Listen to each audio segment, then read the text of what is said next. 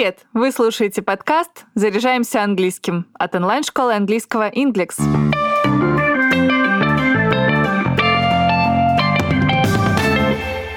Студенты часто сомневаются, какую конструкцию выбрать – used to, get used to или be used to, и не понимают разницу между used to и would. Сегодня расскажу, в чем между ними отличие, и приведу примеры использования этих конструкций в разных контекстах.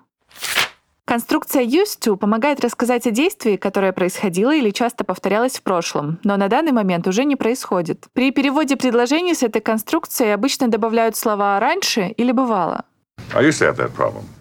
С помощью конструкции used to мы рассказываем о привычках, которые были в прошлом. Remember how your father used to drink a big cup of black coffee every night right before bed?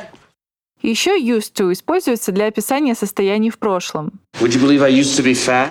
Вопросительные предложения с used to строят с помощью вспомогательного глагола did, а в отрицательных предложениях к вспомогательному глаголу did добавляется частица not – didn't. No, no, she didn't used to look like that.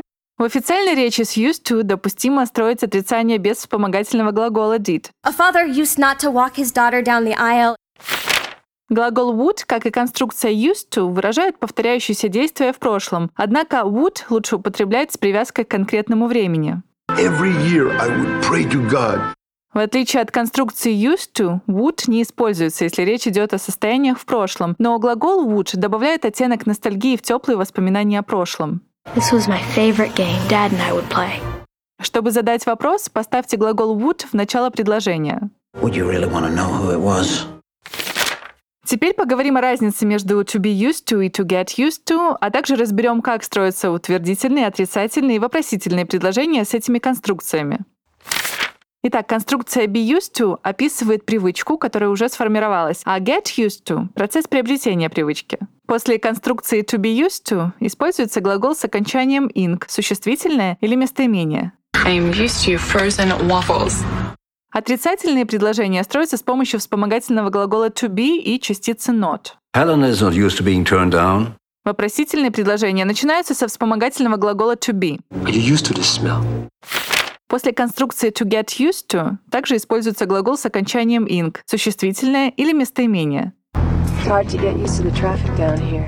Для построения отрицательных и вопросительных предложений с get used to используются вспомогательные глаголы их формы do, did, will, have, has и had. В отрицательных предложениях также добавляйте частицу not. And do not get used to the idea of me staying for each class. Если вы говорите о привычке, которая уже сформировалась, то get used to в прошедшей форме, то есть got used to, и be used to в настоящей форме взаимозаменяемы.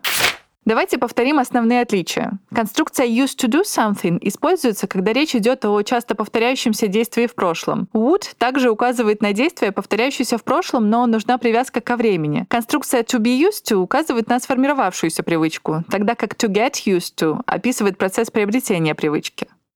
Если вы хотите начать заниматься английским с преподавателем, приходите в онлайн-школу Inglex. При оплате уроков используйте промокод подкаст. По нему для новых студентов действует скидка 30%. Мы есть на Apple и Google Podcast, Яндекс Музыки и Вконтакте. Подписывайтесь, ставьте звездочки и оставляйте отзывы. А пока все, до встречи в следующем выпуске.